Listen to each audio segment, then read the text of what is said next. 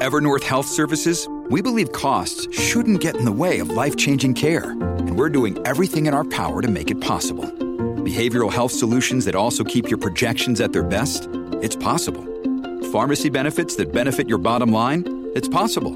Complex specialty care that cares about your R O I? It's possible. Because we're already doing it. All while saving businesses billions. That's Wonder made possible. Learn more at evernorth.com slash wonder.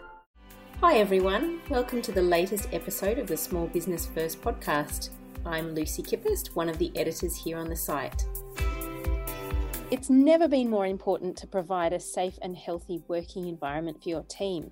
Regular O H and S has been replaced by the COVID-safe regulations for each state, and while we're all really eager to get back to business or into work, we still need to be mindful of the changing regulations. Joining us today to talk these things through is Officeworks representative, Travis. Travis, welcome to the Small Business First podcast. Great, thanks for having me, Lucy. Things are changing all the time in regard to COVID safety regulations for small business. What's the first thing we need to do if we've just reopened to make sure we're across all of them? Look, Lucy, it's depending on um, what state you're in, but really, really important that you check in with your state government websites for the latest guidelines um, and advice, be that the Department of Health and Human Services within your state or your state safety regulator. And it's also really, really important ensuring you have your COVID plans um, up to date, again, depending on which state you're in, um, as these are a live document. And as we know, this is a changing landscape, as we've just witnessed recently in Victoria with uh, further updates from Dan Andrews. And what measures have Officeworks taken to ensure the health and wellbeing of customers coming into the store at the moment? Look, there's um, been a lot of initiatives um, that we've applied to ensure the safety of our customers. We've really heavily promoted online shopping uh, through our contactless click and collect service, whereby our customers will order online um, and either pick up the product at their local store, or again, they can order online um, and we will deliver contact-free to the customer's home. From an in-store experience and ensuring customer safety, we have hand sanitisers available uh, at the store entrance. We've ramped up our cleaning, so we have professional cleaning and sanitising undertaken in our stores. Um, team members are conducting hourly cleans of high-touch surface areas um, and customer contact points.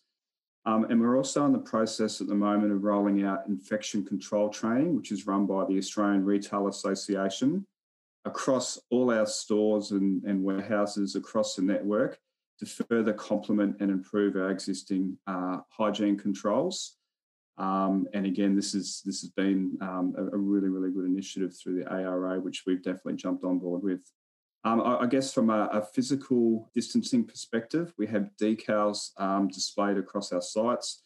We've also made changes to the layouts to reduce customer congestion within aisles, also um, to reduce customer congestion at our print and copy service areas and point of sale. Now, with all the initiatives that I've just mentioned, we've included those on our website just to highlight to the customers that they will have a safe experience when shopping in one of our stores. Sounds good. A really um, reassuring uh, set of policies there.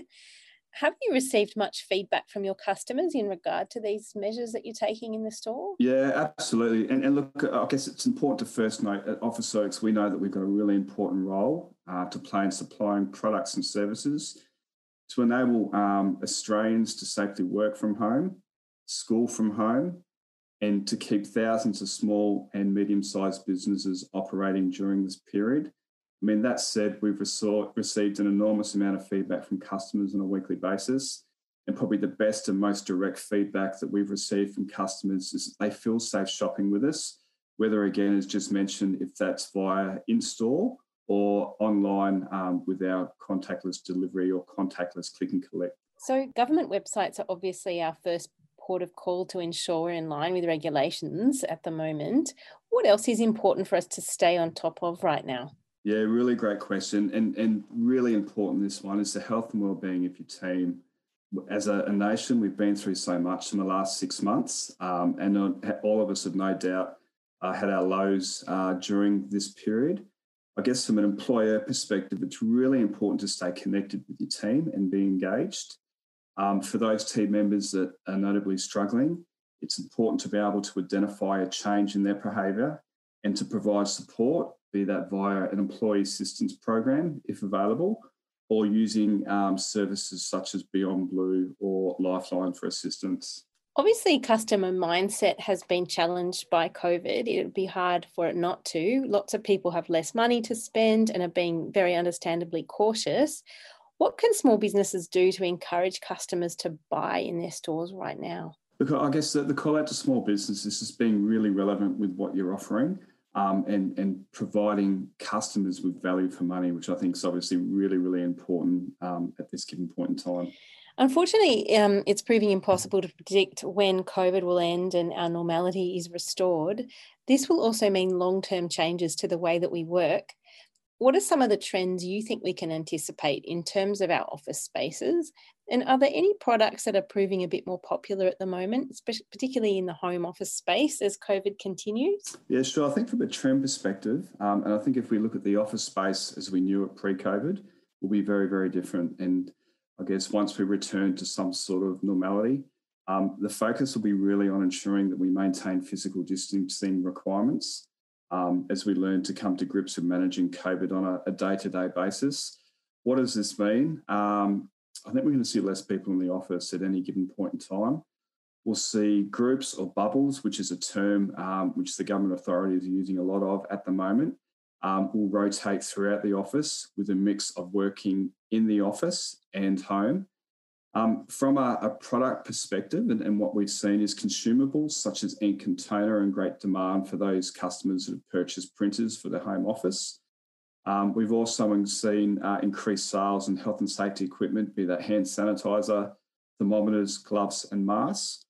Um, products that are helping schools and business safely reopen, such as posters and social distancing decals uh, through our print and copy hubs. And early on in the pandemic, um, office furniture, monitors and keyboards were uh, flying out the door, so were really, really popular. Yeah, I can imagine that there's been a lot of um, increased traffic in your stores around those areas. And what do you think um, these trends say about the offices of our future? Because as you say, beyond the challenges of twenty twenty, we probably are looking at a much more uh, a remote workforce. What do you think um, we can sort of expect our offices to look like? Yeah, sure. Look, I think it's, you've just touched on uh, working from home will be more prevalent. Um, organisations, I think, we'll see will either introduce or evolve their existing uh, flexible work policies to align with the change that we're seeing, and, and this change is happening weekly, daily. Um, and then I think the key for all um, organisations, regardless of, of size, is keeping your staff connected, motivated, productive, and most importantly, safe. Travis, thank you so much for sharing your insights with us today on the Small Business First podcast. Thanks, Lucy.